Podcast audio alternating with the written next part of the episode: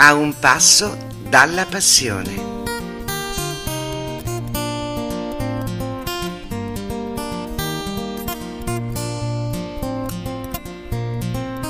Clara aveva i capelli rossi, lunghi e ondulati. Portava vestiti appariscenti e stuzzicanti. Conduceva vita salottiera e si vantava di vivere per godersela in pieno finché esisteva il reddito di papà a colmargli il vuoto delle tasche. Poteva prendersela comoda. Non dico nulla contro i capelli rossi, sarebbe un pregiudizio imperdonabile prendersela con un colore. Seppure quel colore di capelli sia dai più additato come segno di volgarità e diciamolo pure di peggiori pensieri che ledono la morale dei ben pensanti e non dico nulla contro chi voglia apparire seducente, fatti suoi. Se non che i due fattori combinati e una distrazione fatale crearono un equivoco a dir poco micidiale.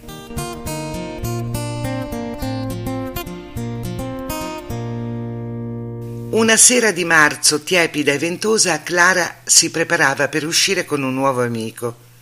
Era successo che al bowling, tra una serie di birilli e l'altra, uno sconosciuto gli si era messo di fianco e aveva cominciato a osservarla come si fa con una lieve promettente. A dire il vero, il bowling non era lo sport preferito di Clara, anzi, nessuno sport praticato le dava soddisfazione, tranne la palestra.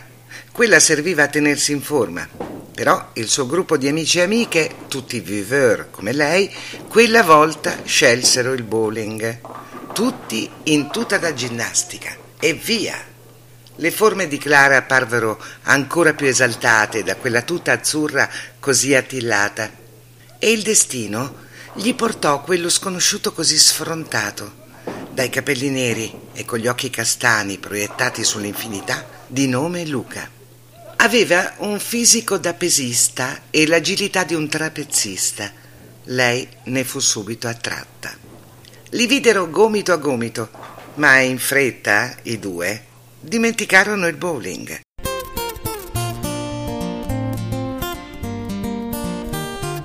Luca aveva 25 anni, Clara 38, ma non avevano problemi di quel genere Dopo cinque o sei drink il più classico dei copioni fu rispettato. Se ti va, ci vediamo giovedì sera alle otto. Ti vengo a prendere e andiamo al cinema. Va bene, va bene, ci sarò, aveva risposto in fretta lei. Adesso è tardi per me, devo proprio andare, disse lui. Ma è appena mezzanotte, scattò Clara. Ma era ormai fatta. La preda era finita nel paniere del cacciatore o almeno così sembrava. Le due notti successive la povera donna non dormì quasi. Non pensò che quel tipo non gli aveva chiesto dove abitasse. L'unica indicazione che aveva era che, sì, dal bowling poteva tornare a casa anche a piedi.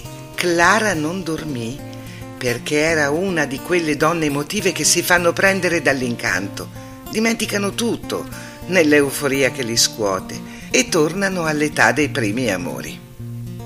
Il giovedì sera nessuno suonò alla sua porta. Clara, solo in quei momenti, ricordò di non aver dato alcun indirizzo. Una trentottenne rincretinita come un'adolescente timida. Si sentiva a pezzi. Al mattino vide le news delle otto cronaca, una donna di 35 anni è stata trovata morta all'ingresso di un palazzo, inquadrando qualcosa con quei millimetri degli occhi che pian piano tornavano alla vita dopo una notte agitata. Uno schermo sommerso di luce si apriva impietoso su Via della Passione. Era una via parallela alla sua, cento metri da lei, forse meno. Una donna di 35 anni era stata uccisa all'ingresso di un palazzo. Dicevano che una palla da bowling le aveva sfondato il cranio. La sera prima e stava tornando dalla palestra.